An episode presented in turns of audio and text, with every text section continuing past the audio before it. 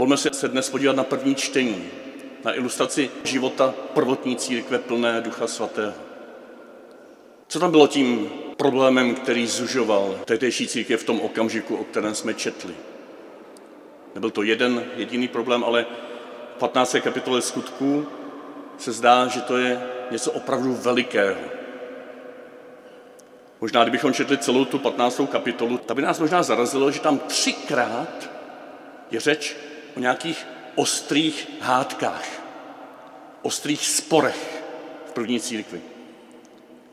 Doporučil se to přečíst ve studijním překladu, českém studijním překladu, kde na rozdíl od toho našeho katolického, to, co jsme četli, že se dostali do hádky a úporně se s nimi přeli, tak tam je přeloženo, dostali se s nimi do sporu a veliké hádky.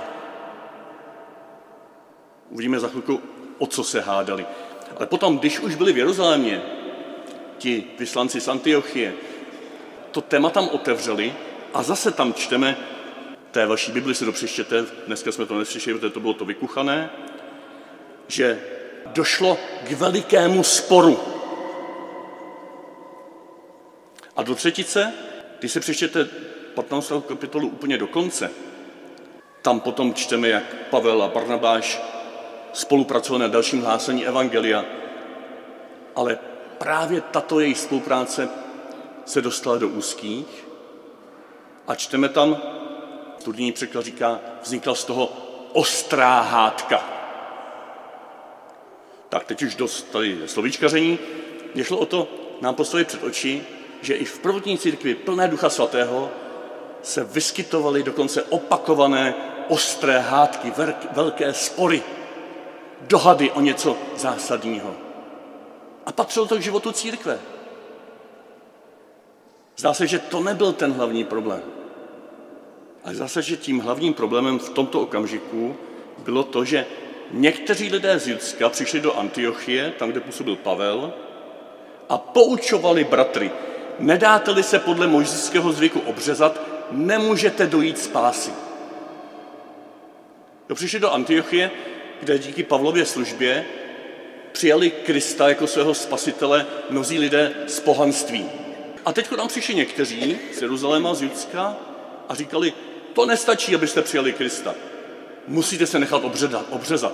Musíte přijmout celý možíský zákon. To přece nejde jenom tak jako přijmout Krista a, a dál nebýt obřezáni a neplnit všechny ty předpisy, co jíst a co nejíst a jak nepracovat v sobotu a co všechno dělat nebo nedělat. To přece nejde. A to byl ten veliký problém. Nebyly ty hádky a spory, ale byla to úzkost, která hrozila, že uzavře prvotní církev do nějaké malé, nevýznamné židovské sektičky. Že tyto lidé chtěli uzavřít evangelium jenom do hranic tehdejšího židovství, ještě podle nich nějak vykládaného. A to je problém pro každou etapu života církve. Úzkost, zúžení evangelia na nějaké, sice třeba po nějakou dobu důležité a plodné zvyky a tradice a příkazy a zákazy, ale pokud to zúžíme jenom na to, tak evangelium vyprázdníme a i my zůstaneme nebo budeme se ještě víc a víc stávat takovou nějakou nevýznamnou katolickou sektičkou uprostřed toho moře dnešního pohanství. Chceme to? Chceme tuto úzkost v církvi? Protože dnešní lidé tuší, že toto je jeden z klíčových problémů dneška, podobně jako to byl jeden z klíčových problémů prvotní církve, tak kolem tohoto tématu, jak dalece zúžit nebo rozšířit hranice křesťanství, se i dnes, Bohu díky, vedou ostré hádky a spory.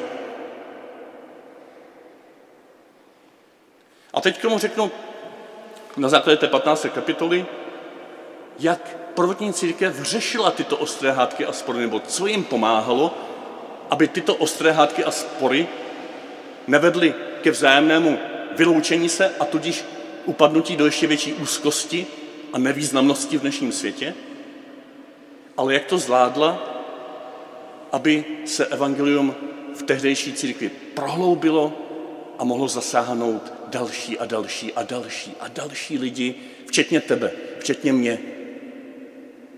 Kdyby tehdy přistoupili na tuto úzkost, tak tady nesedíme. To, co k tomu řeknu, může být praktické i pro ty z vás, kteří si říkáte, toto mě až tak nezajímá, já nežiju někde v celosvětové církvi, která toto řeší. Já žiju tady v Chebu, ve své rodině. Ale to, co řeknu, může být praktickou inspirací i pro naše obyčenské ostré hádky a spory ve farnosti nebo v rodině nebo na pracovišti. Oni to jsou velmi obecné principy, které když budeme dodržovat, tak můžeme ostré hádky a spory zvládnout opravdu plodně, požehnaně, ježíšovsky, evangelijně. Ať to jsou ostré hádky a spory o to ve farnosti, jak se má sedět nebo stát, jak má kněz být oblékán, nebo jak vy můžete nebo smíte chodit do kostela v oblíkání, jestli musíme prostě dodržovat všechny ty foršrifty, jak se za ta léta tady usadili, nebo jestli když to někdo má jinak, tak musí být vyloučený z církve. O tom můžou být ostré hádky a spory. A už tušíme, že to může zasahovat život církve tak, že se může buď stát malou sektičkou, nevýznamnou, anebo se může otevřít úplně každému, aby úplně každý mohl být z loupky srdce zasažen evangeliem. A z loupky se přetvářen. Ne v jeho oblékání, ale v jeho jednání, v jeho lásky plnosti, v jeho schopnosti milovat se navzájem, jako Ježíš miloval nás. O to jde evangelium. Ne, aby nás přetvářelo podle nějaké škatulky, jak máme vypadat. Stejně spory můžou být v rodinách. Jeden to vidí tak, jeden onak. Jeden děti chce vychovávat přísnější, druhý svobodnější. Jeden chce chodit do kostela, druhý nechce chodit do kostela. A kolem toho spoustu hádek a spodu, ostrý hádek a spodu, protože to zasahuje opravdu hloubku našeho života. Bohu díky, že se o tom mluví, ale bohužel někdy tyto hádky a spory nás tak zraňují, že se potom rozcházíme, rozhádáme a máme tichou domácnost, nebo tichou farnost, nebo tichou církev, kde se nesmí nahlas říct něco, co by se odchylovalo od hlavní linie. A takováto církev, takováto domácnost, takováto rodina umírá. A tak na závěr tři podněty, jak apoštolové řešili tyto ostré hádky a spory a jak je můžeme řešit i my ve farnosti, nebo vy v rodinách a v jakékoliv situaci. Co může pomoci? To první, když se vyskytly ostré hádky a spory o tuto úzkost, o tento princip, si vyloučit pohany ze spásy jenom proto, že se nebudou oblékat stejně jako židé nebo chovat stejně jako židé, tak tím prvním, co otevřelo cestu k hlubšímu řešení, byla výška. Předestru to druhé byla hloubka a to třetí šířka. Co tím myslím? Výška. Oni se dohodli, když se nemohli mezi sebou shodnout, no že to postoupí výše, že půjdou do Jeruzaléma. Jo, tam i fyzicky z Antioche vystoupali do Jeruzaléma za těmi sloupy církve, za Jakubem, Šimonem Petrem, za těmi apoštoly, kteří vyšli ze židovství a bránili židovství. A oni se nebáli jít do této jámy lvové a ptát se tam, jak to teda vlastně je. Je někdo v našem okolí možná, kdo má nadhled, kdo to nevidí jenom tak úzce, jako to vidíme my. Kdo dovede jakoby povyletět helikopterou nad tu naši krajinu a podívat se na to ze zhora. Ve více souvislostech. A kdo nám pomůže tomuto výškovému pohledu na náš vlastní problém. Dělejte to ve farnosti, v rodinách. To je krásná cesta, jak vidět náš malý spor v širších souvislostech. Za druhé, když tam potom si dočtete v 15. kapitole, jak tam jednali v Jeruzalémě, tak se dočtete, že oni tam pustili ke slovu Barnabáše a Pavla, aby jim svědčili o té hloubce, kterou prožívají na cestě z pohany. O té radosti, vnitřní radosti, radosti srdce, kterou prožívají, že pohané přijímají evangelium. A zapojuje se do toho dokonce Petr, mluvčí apoštolů, který tam svědčí z hloubky svého srdce o tom, že přece on sám musel změnit své smýšlení, když se bál jít do Korneliova domu, do domu pohanů a teď mu tam z nebe přišlo vidění, že má jíst všechno to nečisté, co židé nesměli jíst. A Petr změnil své smýšlení, přišel do Korneliova domu a byl svědkem toho, že pohané byli naplněni duchem svatým ještě než byli pokřtěni. Že v celém lidstvu působí duch svatý nezávisle na křtu. Ale samozřejmě proto, aby přivedl lidi ke křtu, aby přivedl lidi k jádru Evangelia. Ale nemůžeme, nesmíme nikoho vyloučovat z božího působení. A to se stalo v Jeruzalémě zřejmým, protože vytvořili prostor, kdy se nejenom hádali o nějaký princip, ale šli do hloubky, naslouchali svým srdcím, naslouchali svým zkušenostem, naslouchali svým emocím, naslouchali vzájemně svým potřebám. Toto sdíleli a zjistili, že jsou vlastně na jedné lodi. Že všichni chtějí položit život pro Krista. A proto také v tom dopise píšou, posíláme vám naše milované Pavla a Barnabáše, kteří byli ochotní položit život pro Krista. To je ta hloubka. Dohodneme se s lidmi, kteří jsou ochotní položit život.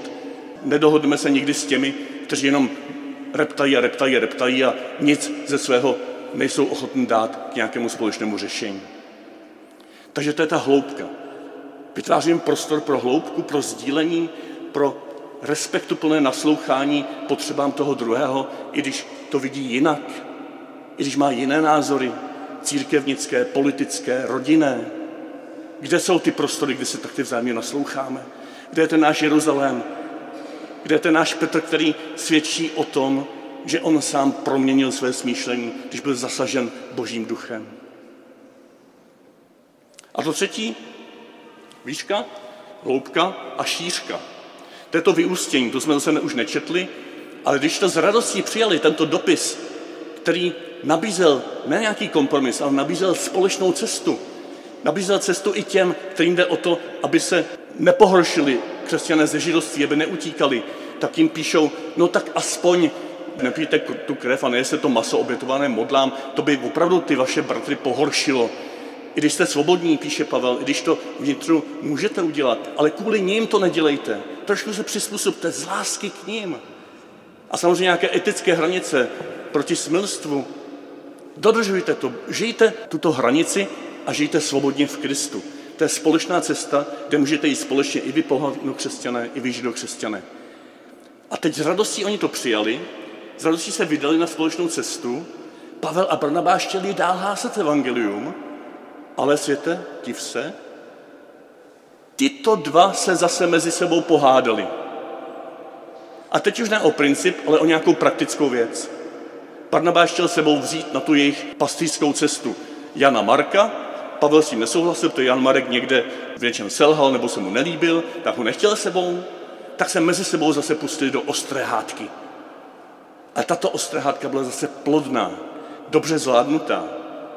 Už ne nutně, že museli jít do výšky nebo do hloubky, to už mají za sebou, už mají nadhled, už mají i hluboký vhled do Evangelia a do radosti z toho, že Ježíš přetváří každého.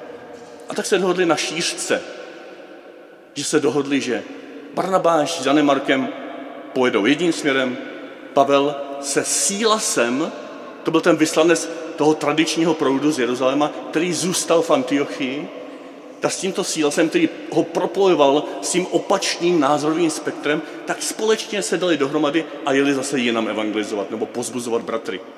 Prostě se prakticky rozdělili, rozdělili si role, rozdělili si pole působnosti, měli se pořád rádi, ale řekli si, nemůžeme spolu spolupracovat. Jdeme každý trošku jinou cestou, budeme si vzájemně žehnat, nebudeme se pomlouvat, budeme se respektovat. A takto pokračovala společná cesta církve pohonokřesťanské i židokřesťanské. Tak to můžou pokračovat naše společné cesty farností, kde žijí lidi tradičnější i otevřenější nebo modernější.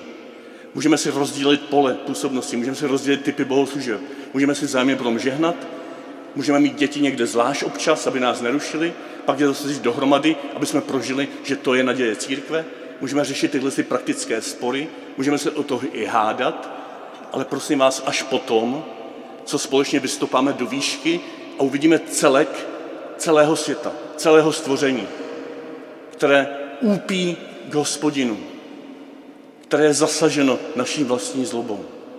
A uvidíme také hloubku celého světa v srdci Ježíše Krista. který zemřel pro úplně každého člověka. Stal se přítomným v životě úplně každého člověka. A nikoho nikdy v žádné situaci nebude vylučovat jenom proto, jak se tváří, jakou má barvu pleti, jak se obléká, jakou má sexuální orientaci nebo cokoliv jiného. Každého vždycky přijme. Každého obdaruje svým duchem. A nás tomu potřebuje.